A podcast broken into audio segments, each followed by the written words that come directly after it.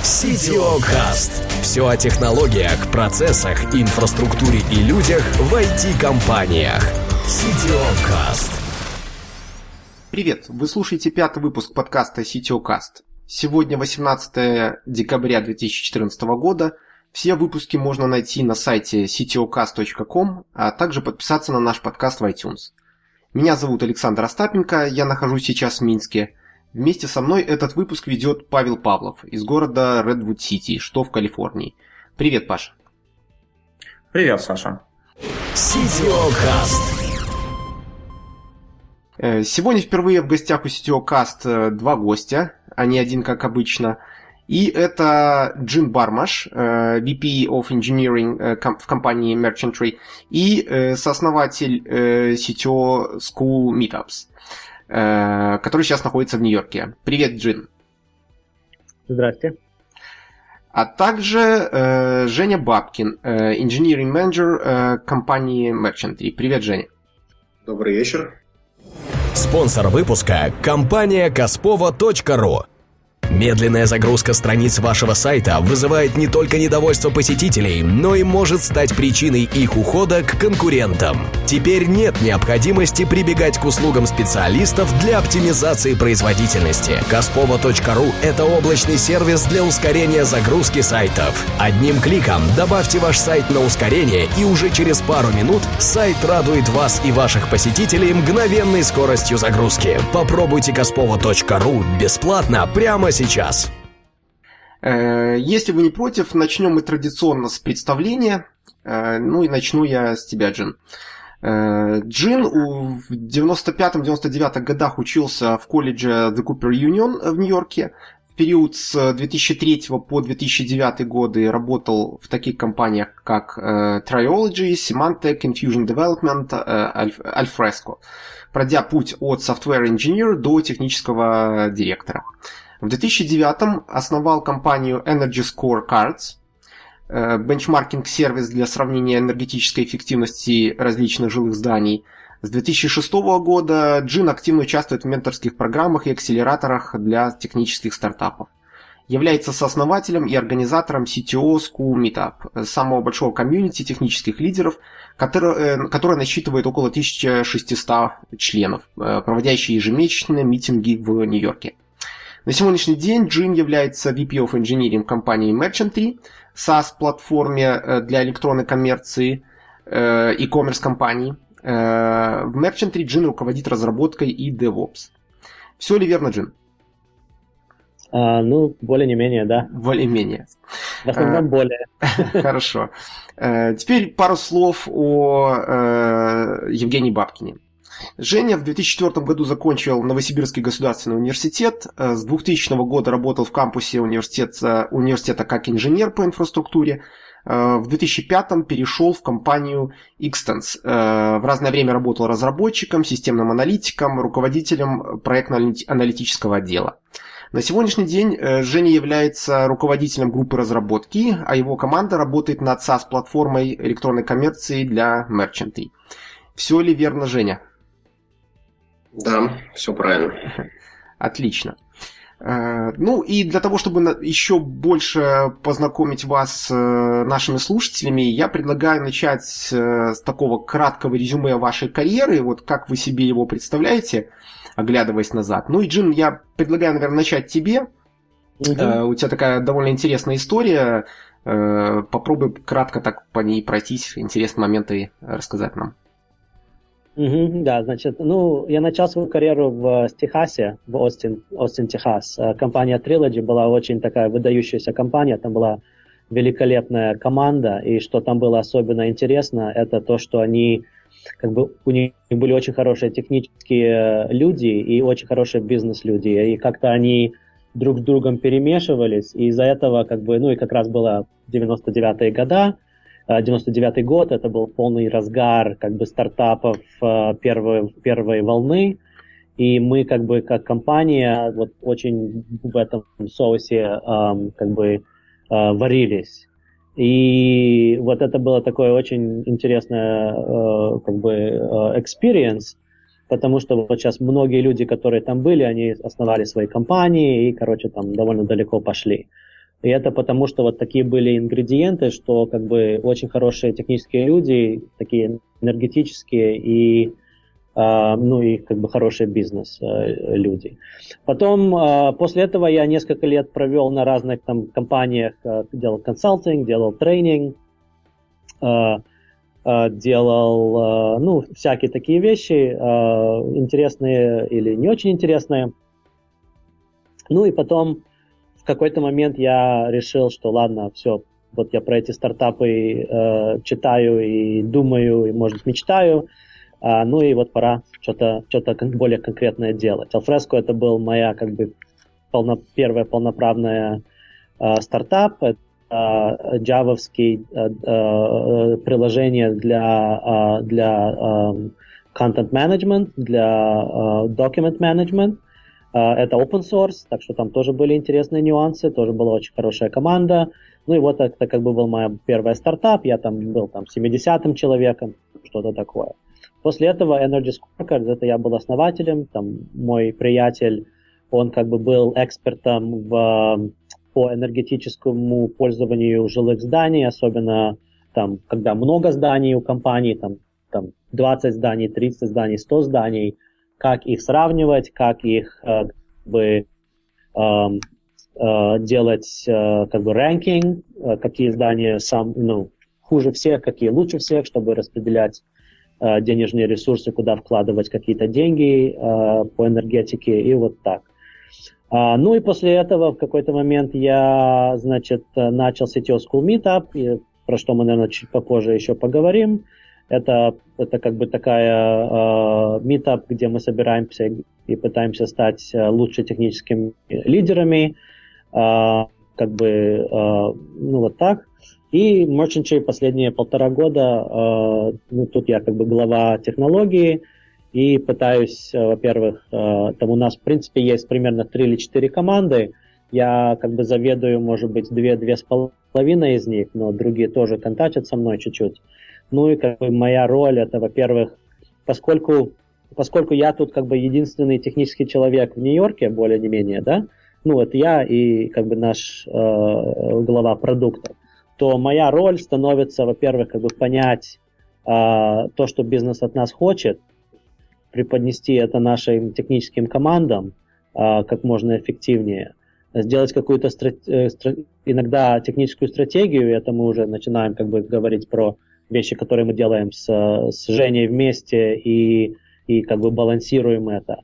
Ну и с другой стороны, как бы понять, что, что нужно технической команде, чтобы быть более эффективной и, и, и как бы предоставлять это бизнесу и как бы им, а, им вдохновлять или внушать, что вот это надо, почему, почему это надо, какие изменения мы хотим сделать, какие цели мы, мы это делаем. Вот, например, мы сейчас с Женей и с командой делаем а, большой а, рефакторинг проект нашей технологии, да, это мы уже там, я не знаю, месяцами планировали, месяцами про это говорили, это поменялось с того, как техническая команда первоначально это, это, это выглядело.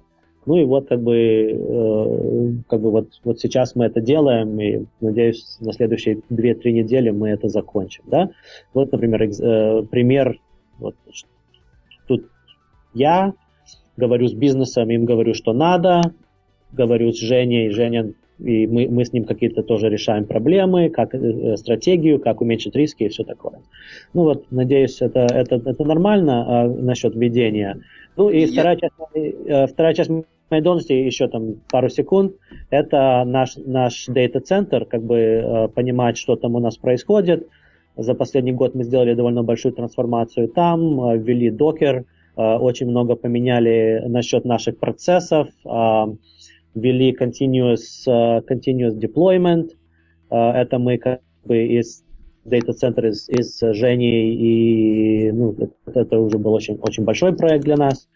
А, ну и вот как бы улучшили, наверное, я не знаю, или скорость команды, но улучшили, по-моему, как бы производительность команды каких-то, каких-то, по каким-то метрикам. Ну все, я, я закончил.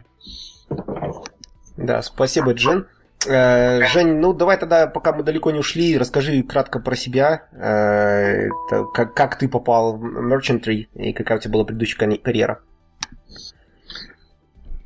Я начинал работать и учиться в самом начале 2000-х годов. А, если кто-то помнит, в России в это время был кризис. Было все достаточно сложно.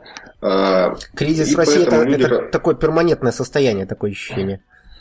Ну, кризис, он цикличен. Вот сейчас, да, сейчас опять кризис, сейчас опять все будет несколько сложно.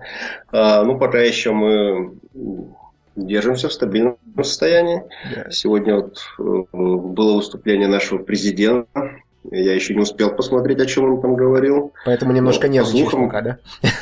Но по слухам, да, по слухам он говорил как-то достаточно спокойно, что все будет хорошо и все наладится. Ну, да. Извини, что перебил, да. Да, ничего, нормально. То есть в 98 году вот я начинал, а, я тогда работал админом, манекейщиком, а на мне была какая-то часть инфраструктуры университета, а, и у меня было несколько мелких компаний, где я делал ну, просто все, что нужно было. Вот.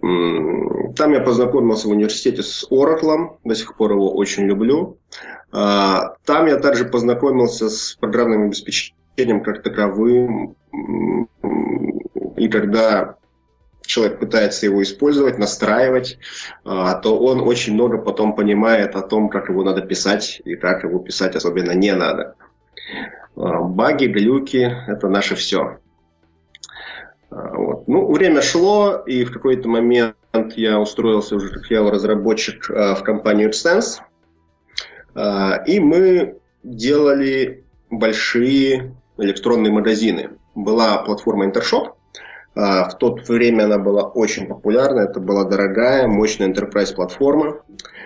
А, и вот на этой платформе для клиентов из США, для клиентов из Европы мы делали такие порталы, как это тогда называлось, интернет-порталы, где делалось e-commerce того времени. А, было классное золотое время. И пока мы это все делали, а, появился Amazon. А, ну, не то чтобы он совсем появился, он появился вот для нас. наши клиенты захотели интегрироваться с Amazon для того, чтобы продавать в том числе там. А, ну и вот с этого момента как-то изменилась компания, изменился продукт. То есть мы стали делать интеграции с Амазоном, а, потом с eBay, и вот бизнес в эту сторону, в общем-то, сместился. У нас появилась собственная платформа, которая занималась этими интеграциями для клиентов самого разного размера, начиная от очень маленьких а, и заканчивая громадными ритейлерами. Там вот у нас было пару очень больших клиентов из Великобритании. А потом события начали развиваться еще более интересно. То есть мы сперва начали консультировать, как делать маркетплейсы для тех, кто хочет сделать себе свой собственный небольшой Amazon. А, и я ездил он сайт, рассказывал, а, отвечал на какие-то вопросы по тому, как это должно работать. А потом в какой-то момент мы начали делать свой собственный продукт, а, платформу, которая, по сути, позволяет любому более-менее большому ритейлеру сделать себе Amazon. А, начали делать, сделали. Вот. Ну и сейчас мы идем на самом деле немножко дальше, то есть э, хотим занять немножко другую нишу на рынке, и продукт тоже под это дело меняется. А, вот. Соответственно, моя роль тоже менялась. Я начинал как разработчик, потом, когда было очень много интеграции с Амазоном, и когда мы делали Marketplace, я был аналитиком, ну, тоже разного уровня аналитиком, начиная от единственного аналитика в компании и заканчивая руководителем отдела. А, вот. Ну, а сейчас а, мы в паре с Джином работаем над текущей версией платформы, которая стала легче, которая существенно изменила сегмент рынка, на котором она работает.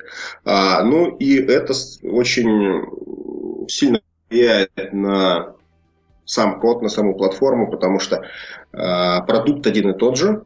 И когда его в течение многих лет пишешь, и при этом меняется э, сегмент рынка, меняется бизнес, то получаются такие достаточно причудливые наслоения, с которыми потом очень-очень интересно иметь дело. Они себя всячески проявляют.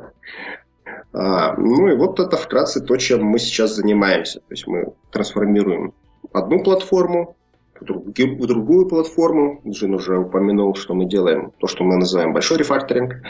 А, вот. Ну, вкратце это все. Спасибо, Женя. Э, ну, раз мы уже затронули тему Merchantry так э, довольно плотно, э, мог ли бы кто-то из вас дать такой one-on-one, такое краткое описание, что себя представляет Merchantry, когда появился, кто, фа- кто фаундер и в чем вообще заключается бизнес, кто клиенты, чтобы понять, о чем мы дальше будем говорить немножко о технической части. Пока такой о бизнес-части. Кто может рассказать? А, ну, давайте, может, я. А, значит, компания а, а, была основана примерно 10 лет назад. И как Женя сказал, а, значит, я, я тут примерно пол, а, полтора года, да, так что уже не намного больше истории, конечно, но все равно я как-то отвечу на этот вопрос. Примерно 10 лет, и, и как Женя сказал, примерно, там, я не знаю, 6 или 7 этих лет были, как мы делали больше как, как консалтинг работали на больших клиентах, делали им э, как бы кастомные приложения, и это все работало.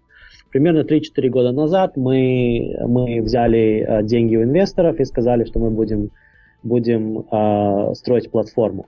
Первоначально платформу мы стали строить как э, для marketplace, э, чтобы делать рын, э, рынки, э, онлайн-рынки. Э, и мы продали несколько клиентов, но э, этот рынок оказался не таким большим. Значит, что, что для этого надо? Э, значит, тут, тут нужны две вещи. Тут нужно, во-первых, иметь возможность взять продукты у поставщиков, э, у суплайеров, и, значит, интегрировать их через API или по каким-то другим э, вещам, например, Excel, чтобы импортить в нашу платформу и потом это экспортить в, ну, на клиентам, которые имеют marketplace. А, тогда а, значит, э, эти а, покупатели туда идут, они там видят всякие продукты, эти продукты от разных поставщиков, они это или, или знают, или осознают, или не осознают, это их не волнует, но когда они покупают эти продукты, через какое-то время идет, э, к ним приходит э, посылка, которая имеет эти продукты. Эта посылка приходит, может быть, пяти разных вещей, потому что она приходит из пяти разных, э, разных э, поставщиков. А, значит, вторая часть, значит, первая часть мы должны э, моделировать, синхронизировать и описывать продукты, или, или более конкретно позволять нашим поставщикам давать им, давать им инструменты, чтобы это делать. Синхронизировать это на marketplace, и потом, когда приходят, приходят заказы, эти заказы правильно доставлять э, электронным способом поставщикам. А, это marketplace, и как бы если описывать то, что мы сейчас делаем, это называется PIM, Product Information Management и Dropship. Это выглядит, честно говоря, очень-очень похоже. А, ну, нюансы, честно говоря, наверное, не, не принципиальные для, для этого разговора, но то же самое, да, значит, у нас есть платформа, где суплайеры могут добавить свои продукты, мы эти продукты им позволяем а, этот экспортить в, в их магазин, и когда приходят заказы, мы эти заказы даем поставщикам, а, синхронизируем информацию про там информацию, а, какой пакет, когда он выслан, какой там номер этого пакета, позволяем им отменить заказ. Ну вот там очень много разных нюансов, довольно много бизнес-логики. Ну, в, в это явно мы не будем вникаться на этом разговоре. Окей. В принципе, в принципе более-менее понятно, как работает платформа, какую проблему решает. А, опять же, в этом контексте тогда интересно понять, как вам удалось построить этот продукт и с какими силами. Только я понял, как в Нью-Йорке есть один единственный технический специалист, который может понимать все это, и это Джин. А что насчет вообще а, команда разработки в целом, development, QA, DevOps, как структурированы команды, где находятся, если... То есть логично предположить, что большинство э, ресурсов находится в Новосибирске. То есть так ли это, и насколько сейчас большая команда, и как она развивалась по мере роста продукта? Я думаю, что, в принципе, mm-hmm. наверное, смысл адресовать этот вопрос а, а, Евгению. Жене, да. Жене. Mm-hmm. Да, это, наверное, мне. А, сейчас над основной платформой работает 13 человек. А, они представляют из себя более-менее одну команду. Ну, то есть нельзя сказать, что это скрам-команда переросток, но что-то такое похожее. А, в разное время численность разработчиков, тестировщиков, ну, в общем, всех, кто работал над платформой, и ее интеграции достигало, в общем-то, 100, наверное, человек. А, сколько было на платформе, сколько было на Professional Service, я сейчас не вспомню уже за давностью. Но вот, э, в общем, мы увеличивались, уменьшались, э, было всякое. А, то есть сейчас то, что мы делаем, то, как мы работаем, немножко похоже на скрам.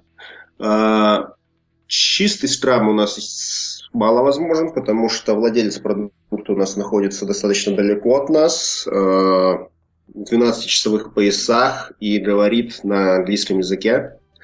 А команда разработки на английском языке ну, не очень хорошо говорит. То есть, как обычно, технический английский. Вот. И поэтому, да, у нас не чистый скрам, но у нас есть некоторые фрагменты, у нас есть спринты, у нас есть некоторые фрагменты кроссфункциональности, у нас э, благодаря Джину достаточно развился continuous integration, как таковой, чего раньше не было.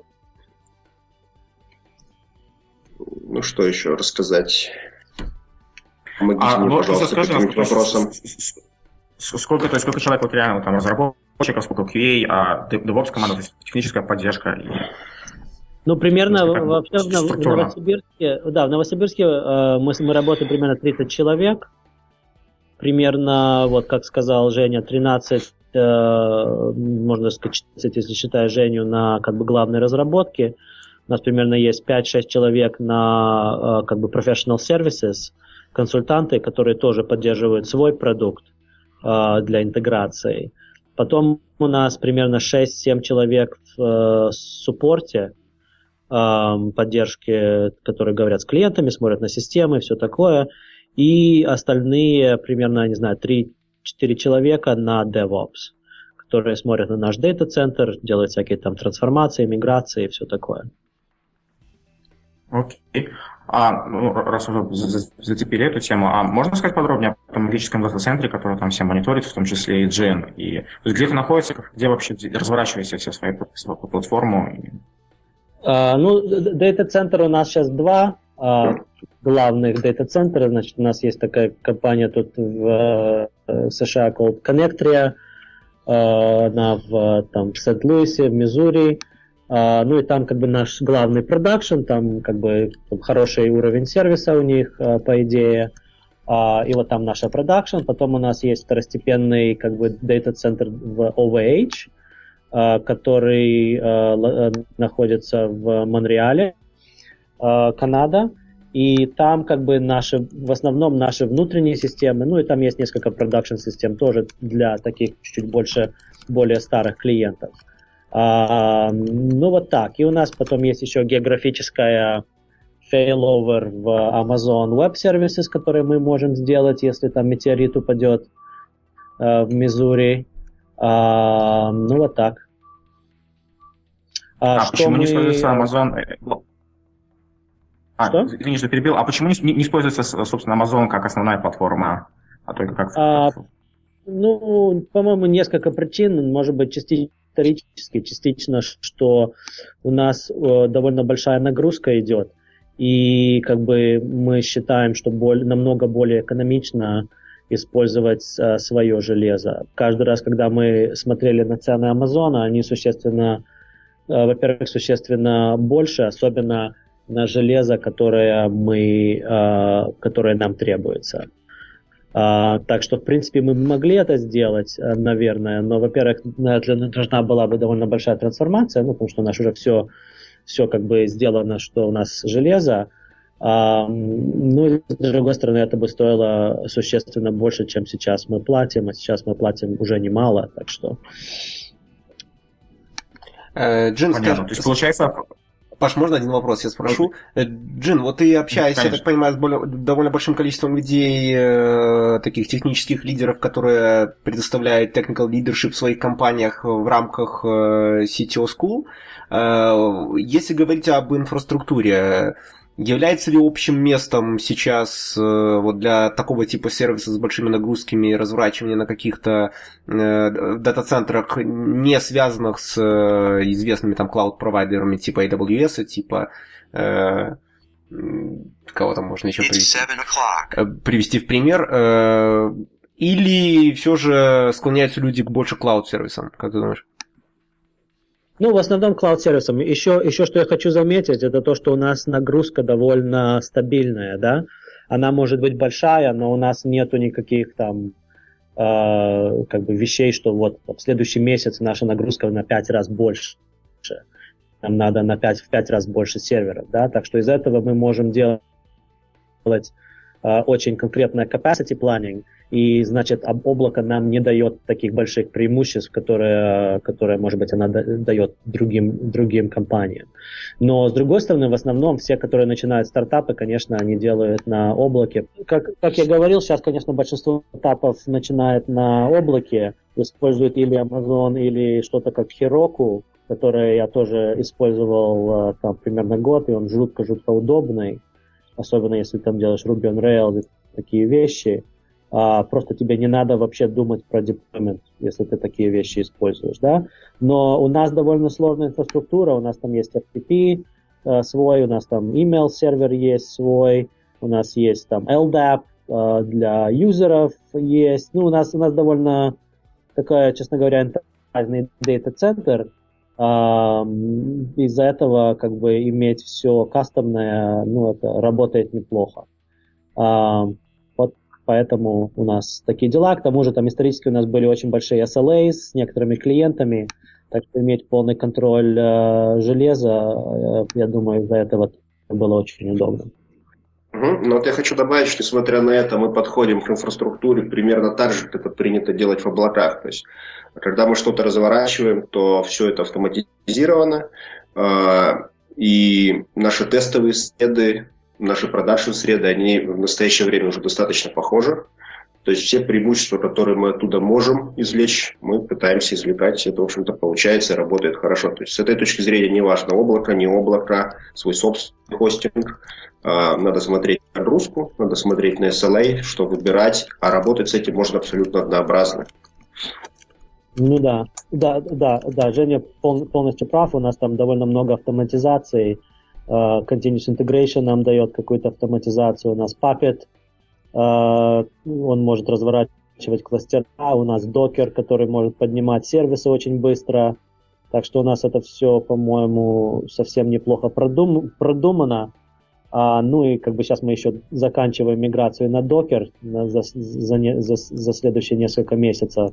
Ну и тогда вообще у нас станет все униформно, а, как бы разработчики смогут э, даже разворачивать полноценные мастера, которые 100% такие же, как на продакшене.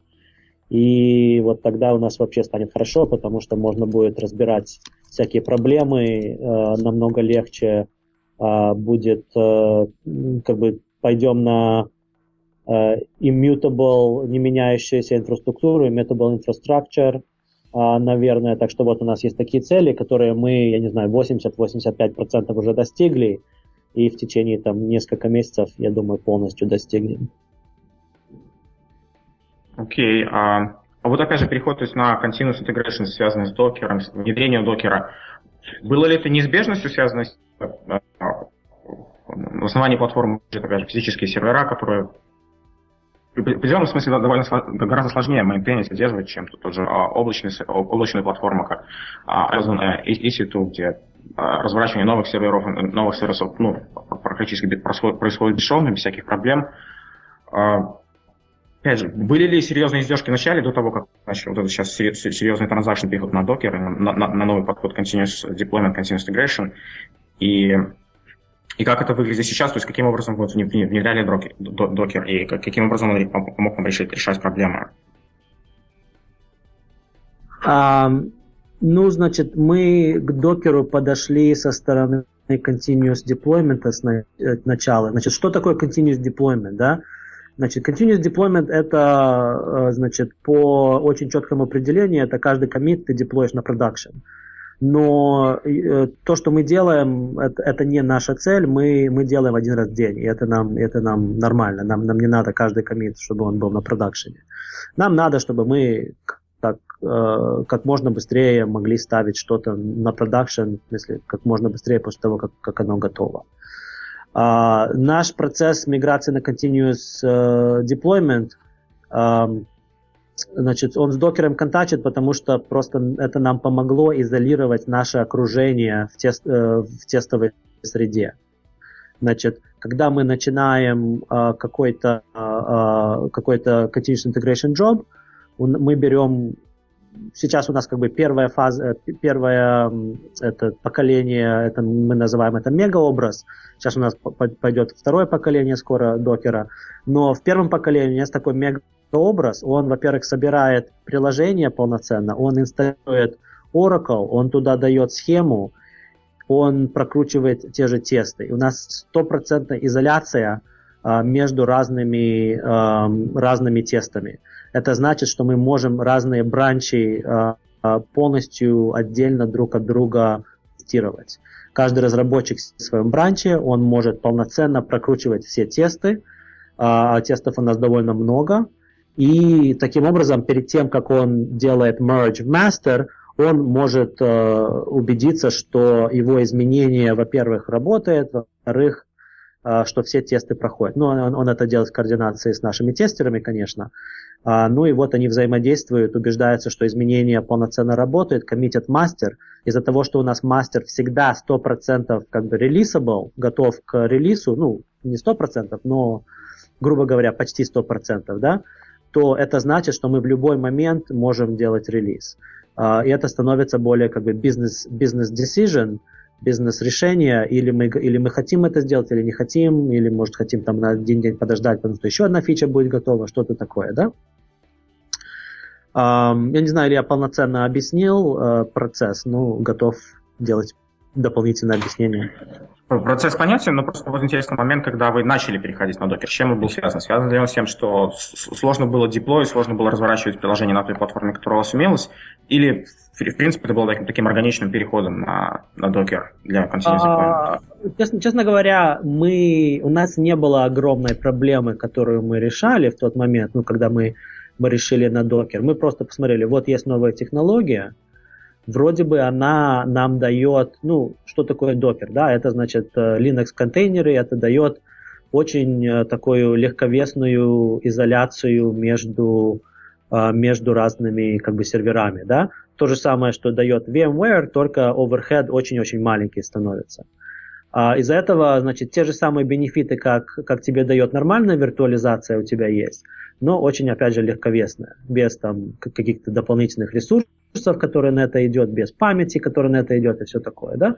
Мы сначала это посмотрели, сказали, о, это совсем неплохо, и мы стали разворачивать, я не знаю, может быть, 9 месяцев назад, ну, просто потому что мы, нам, мы подумали, что будет, что будет какой-то, э, какая-то польза э, просто вот разворачивать новые, новые кластера, что нам надо делать довольно довольно часто для всяких тестовых окружений и все такое. Да? Когда мы познакомились с этой технологией достаточно неплохо, как раз вот тому времени, примерно в июле, в августе, мы стали думать, а как нам перейти на continuous uh, delivery, continuous uh, этот um, deployment, и как, как бы Docker стал один, одним из инструментов, которые мы использовали для этого, uh, ну, чтобы это воплотить. Можно было бы это, конечно, делать перед, между докером, но из-за того, что докер дает такую хорошую изоляцию, там его очень легко начать, взять образ докера, который, допустим, имеет Oracle с какими-то настройками, э, это, это, это, это жутко-жутко удобно, да. Если этого нету, то как это делать, да? Тебе надо как-то инсталлировать Oracle, как-то поднимать схему, все такое. Это все можно делать скриптами, но, но, это просто, но это просто надо все прорабатывать, и это, и, это, и это просто труднее. Ну и вот как бы инструмент появился как раз там за несколько месяцев до того, что мы решили его использовать больше.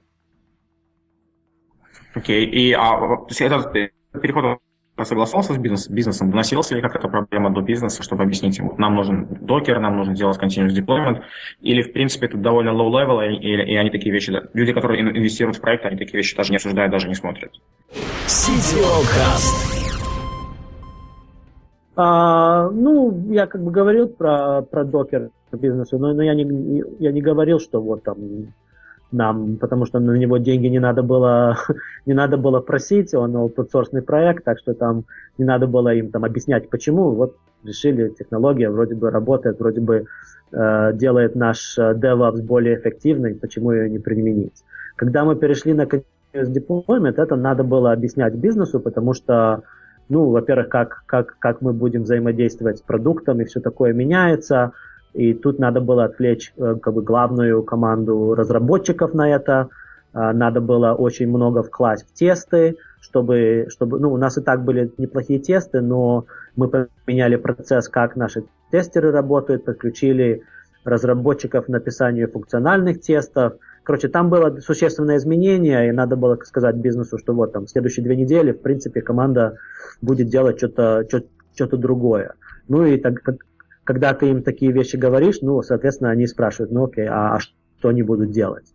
Ну, ты им объясняешь, что там улучшается, э, процесс меняется, цель это улучшить качество, делать, э, как бы давать релизы отдельно, быстрее, все такое. Ну, это объясняешь, они говорят, окей, хорошо, и кивают, и, и, мы, и, и мы это делаем. Вот так.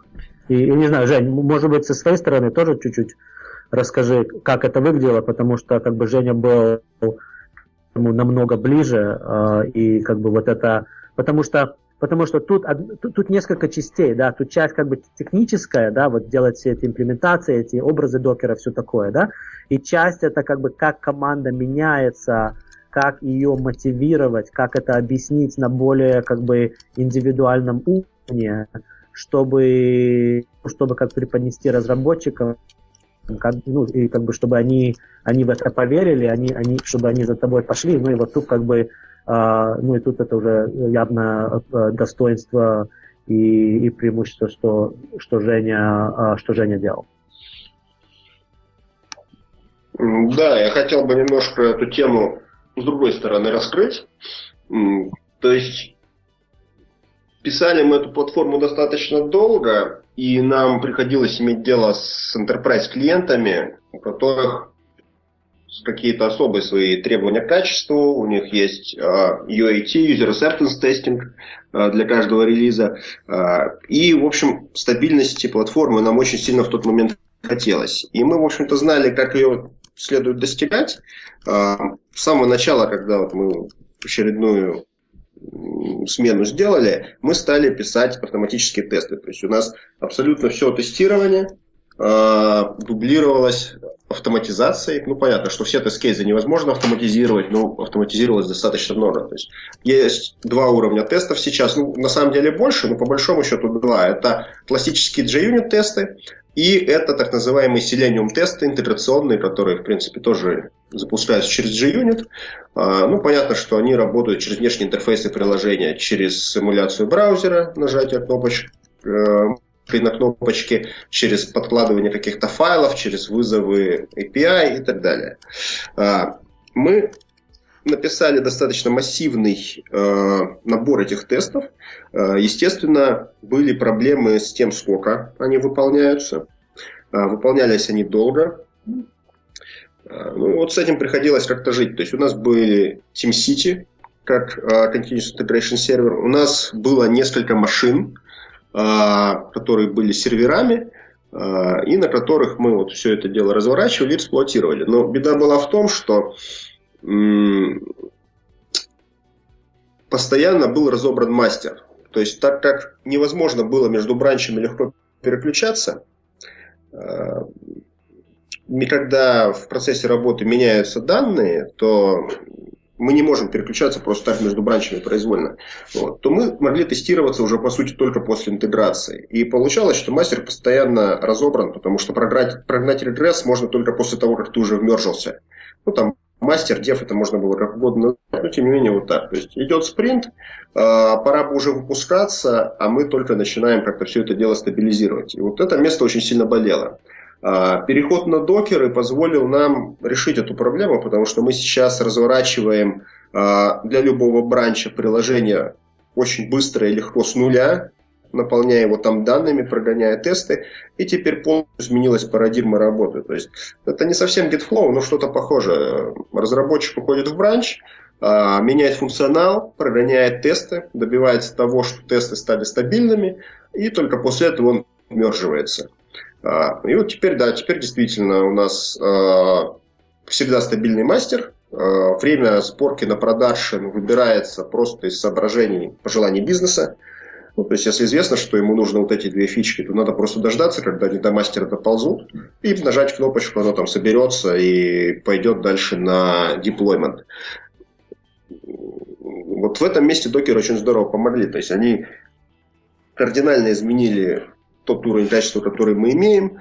А, больше не нужно идти на всякие компромиссы, потому что релиз нужен послезавтра, и то, что не очень страшные баги объявляются, ну, не багами вообще, потому что деться-то некуда. Вот это все уже в прошлом. И теперь, если какая-то фичка сломана, то она абсолютно не мешает выпустить все остальные фички.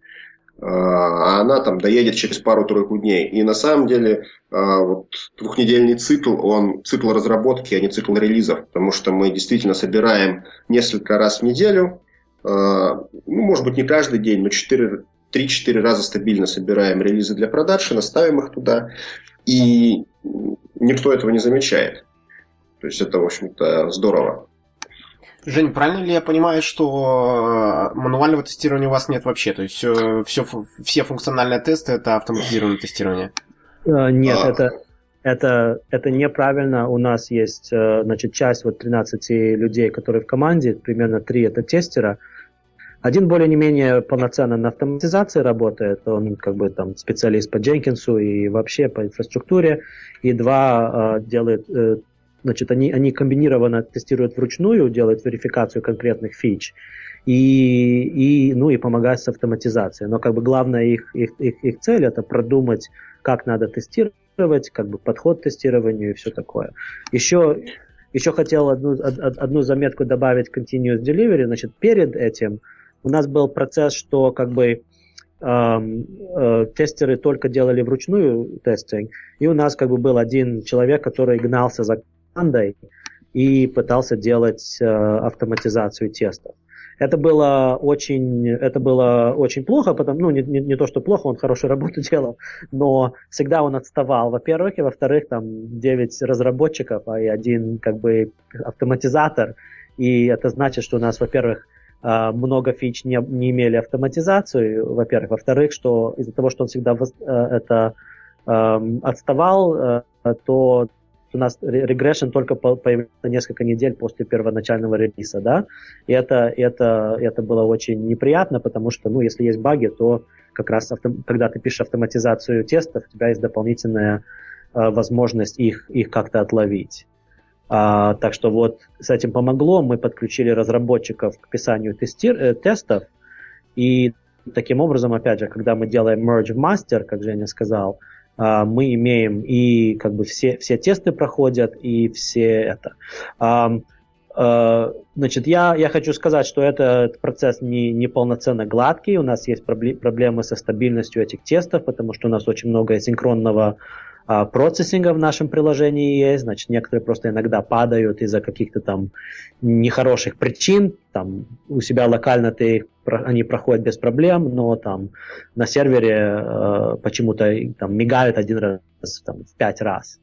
А, еще, еще, значит, мы решили одну проблему и себе, и, и, и и сейчас у нас новая проблема, да, это как балансировать э, наши тесты получше, да, значит, сейчас у нас намного больше функциональных тестов, каждые, каждые две недели что-то прибавляется в основном, и, значит, во-первых, э, их э, и, ну, прокручивается намного дольше, примерно, я не знаю, полтора часа тестов, и это когда они идут на 8 потоков, да, значит, если не на 8, то мы говорим про там 9-15 часов, пока все тесты проходят. И это уже не очень удобно, да? Значит, сейчас как бы следующая проблема, которую мы, ну, мы сами возродили, это как это все более сбалансировать, как писать тесто на более правильном уровне и все такое. Ну, всегда бывает, знаешь, что-то что-то улучшается, что-то ухудшается, и, а, ну, и пытаешься, пытаешься решать новые проблемы.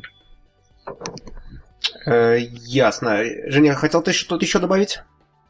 А, да, то есть у нас нет ручного регресса, вот так правильно говорить. У нас, естественно, есть мануальное тестирование, а, потому что все автоматизировать это очень дорого. Ну, как, как и, собственно, автоматизировать, так и потом прогонять эти э, тесты каждый раз. Вот. Но регресс полностью проходит автоматически, а каждая новая фича, она тестируется, естественно, вручную, ну и что-то там находится иногда. Вот. Еще я хотел бы рассказать немножко про эволюцию самих тестов внутри себя, то, как они были написаны. То есть исторически сложилось так, что набор Selenium тестов а, начинали писать тестировщики, а, ну и писали о них на самом деле как умели.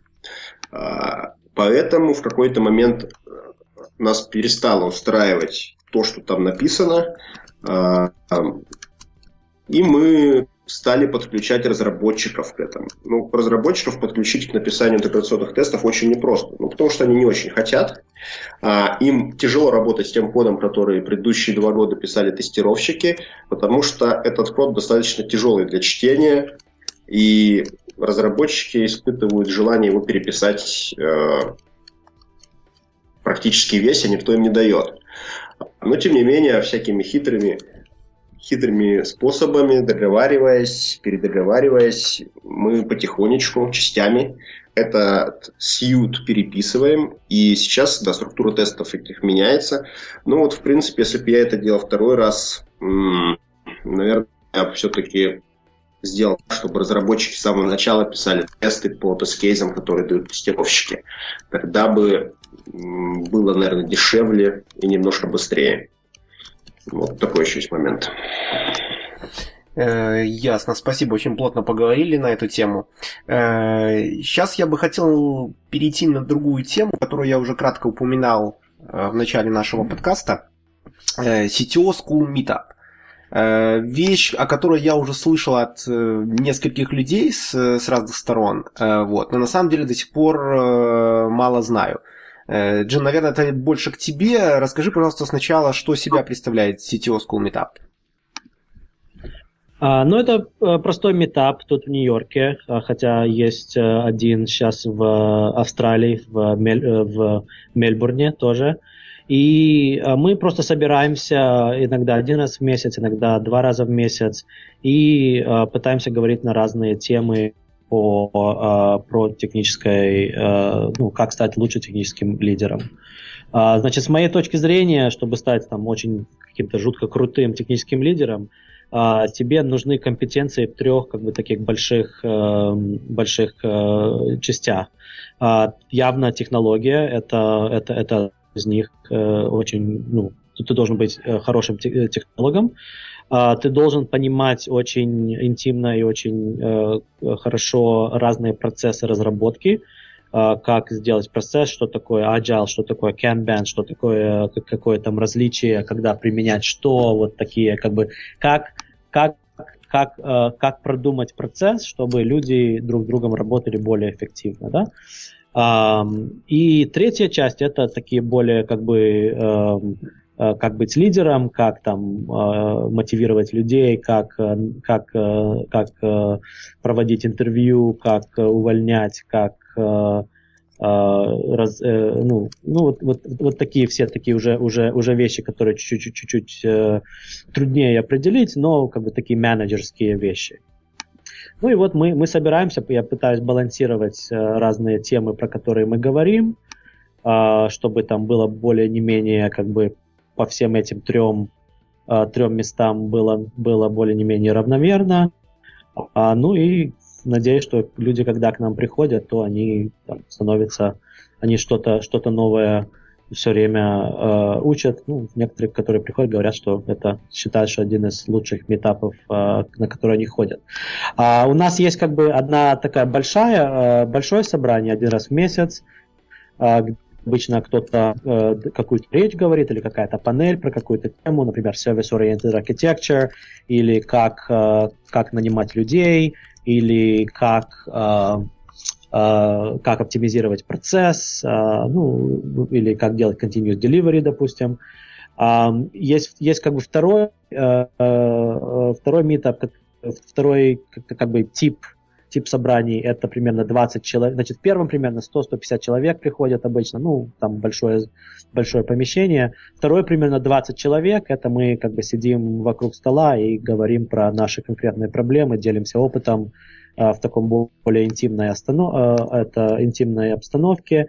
И последнее у нас еще есть mailing лист, э, где можно, ну, там люди спрашивают друг друга вопросы, и другие люди отвечают. И вот, вот так, значит, вот такие три, три ресурса. А, я это делаю уже примерно 4 года. А, вот сейчас вчера как раз утром был 41-й 41 митап в рамках Meetup. Мы, мы его делали даже перед этим, примерно 9 встреч. Так что, наверное, может быть, вчера была 50-я а, встреча. А, ну и как бы это очень мне интересно, это мне, мне самому, честно говоря, помогает а, набраться опытом от других людей, а, потому что, как бы, во-первых, особенно поскольку я там организатор, то я контролирую, что это. Ну и если посмотреть на историю, наверное, можно там посмотреть, что вот у нас было такое собрание, и в тот момент у меня была какая-то соответствующая проблема, про которую я хотел чуть более побольше узнать. Ну и просто, конечно, думаю, что там людям будет интересно, какие у людей проблемы есть и все такое. Джин, ну на самом деле гениальная идея. Я когда первый раз услышал об этой штуке, Steel Scoop Meetup, думаю, я, я сразу подумал, что отлично, если бы у меня была такая возможность э, привлекать лучшие технические умы Нью-Йорка для решения своих проблем, это было очень круто. Э, вот. А, хотел тебя спросить такой момент. А, о чем сейчас говорит э, technical leadership из Коста? Вот, например, я так понимаю, помимо того, что кто-то выступает с какой-то темой, идут еще какие-то разговоры так э, в кулуарах. Какие темы сейчас такие острые, что обсуждают? Э, и, может быть, как раз это как-то отражается на темах ближайших или вот там недавно закончившихся метапов? Что а, горячее? Ну, значит, ну да, значит, что такое горячее, конечно, трудно сказать, да, потому что у каждого свои проблемы, но, но вот такие темы, которые за последние, я не знаю, там год-полтора, которые там более-менее развиваются, это как бы DevOps, эм, это, значит, э, наверное, как бы культура, инженерная культура, Uh, как бы философия, может быть, инженерных команд, да, потому что у разных команд там разная разная философия. Вот я вчера там интервьюировал CTO из Etsy, это тут очень такая, э, как бы, э, ну, очень уважают эту компанию здесь, в Нью-Йорке. Это как бы marketplace для, для, ру, э, ру, ручно, для, для ручных изделий. Uh, у них там обороты, не знаю, наверное, уже там пару миллиардов на, на текущий момент, примерно 215 инженеров там работает. И, а, значит, вот у них такая философия, что, значит, наша культура, мы, значит, пишем PHP и как бы MySQL, да, значит, такие очень такие э, скучные, э, скучные как бы технологии с одной стороны, но с другой стороны, как бы их не сетек что вот, а то нам не надо там сидеть и думать э, про какие новые технологии применять. А новые технологии их трудно поддерживать, потому что они новые, они меняются, да. А, но с другой стороны, значит, с одной стороны, они вот такие, а, кстати, э, основатель PHP у них работает, что тоже помогает, да. А, значит, с одной стороны, вот, вот такой подход, да, а вот другой есть, там есть Guild, допустим, тоже такая считается крутая, а, так они сейчас делают microservices, да. Значит, microservices сейчас становятся очень популярным, Docker сейчас становится очень популярным, а, новый подход на event-driven architectures, тоже становится очень таким, некоторые люди с него и начинают, особенно когда делают стартапы. Uh, по технологиям, конечно, Node.js сейчас уже, можно сказать, поднялся на, на ноги здесь, в Нью-Йорке. И еще Go. Я вижу, что сейчас Go язык от Google тоже начинает быть очень популярным. Uh, ну и, как бы, как, как я как говорил, культура, есть такое еще идея public relations для компаний, для, для инженерных как бы команд. Это что, значит, если ты пытаешься, допустим, нанять там, я не знаю, 50 людей, то uh, ну, как это делать и все такое. Короче, вот, вот такие темы, я, я надеюсь, что это, это кому-то что-то поможет. Uh, я, вот все. Я понял. Э, хорошо, Джин, круто. К сожалению, у нас э, потихоньку истекает время нашего подкаста. Я бы, наверное, хотел в завершении спросить вас, может быть, какую-то тему мы не затронули, вы хотели еще о чем-то рассказать, ну или какие-то пару завершающих слов от вас. Ну, начнем с тебя, Джин. А, ну, во-первых, большое спасибо, что, а, что нас пригласили. А, значит, ну, я бы сказал, значит, как э, по опыту организатора митопов, да, тут, значит, э, если есть тема, которая, которая действительно интересна людям, ну, я думаю, в любом месте можно развернуть.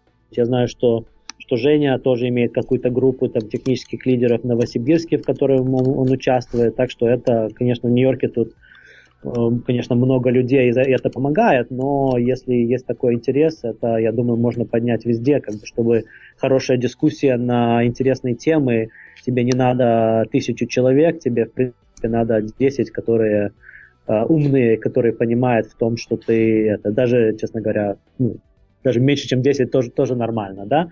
Так что если кому-то интересна эта тема, то, конечно, я вам э, рекомендую э, это поднять и, и каким-то образом сделать. Если вы хотите сделать это в рамках сети School, в смысле как свою как бы чаптер, но какой-то филиал наш, мы, мы как неформальная организация, мы просто волонтеры, но если хотите так, то свяжитесь uh, j at ctoschool.org, моя email, j at ctoschool.org.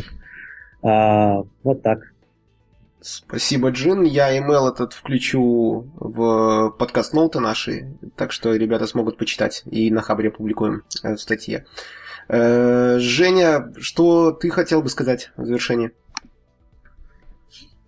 Ну, на самом деле мне очень приятно, что появляются такие вот русскоязычные, причем русскоязычные, более-менее западные э, встречи, как CTO Rust – потому что очень часто можно слышать, что русские разработчики одни из лучших разработчиков в мире.